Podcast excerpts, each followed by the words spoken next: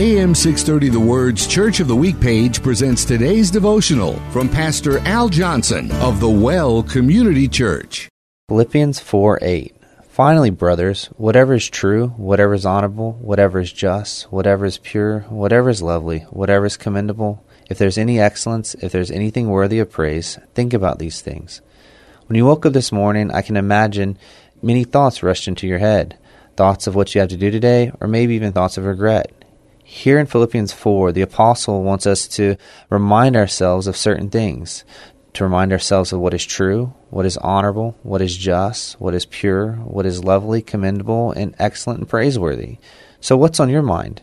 What do you need to be reminded of today? Set your mind on the things laid out here Join us for our Church of the Week program, Tuesday and Thursday evenings at 7:30 and Sunday afternoons at 1 on AM 630. The Word.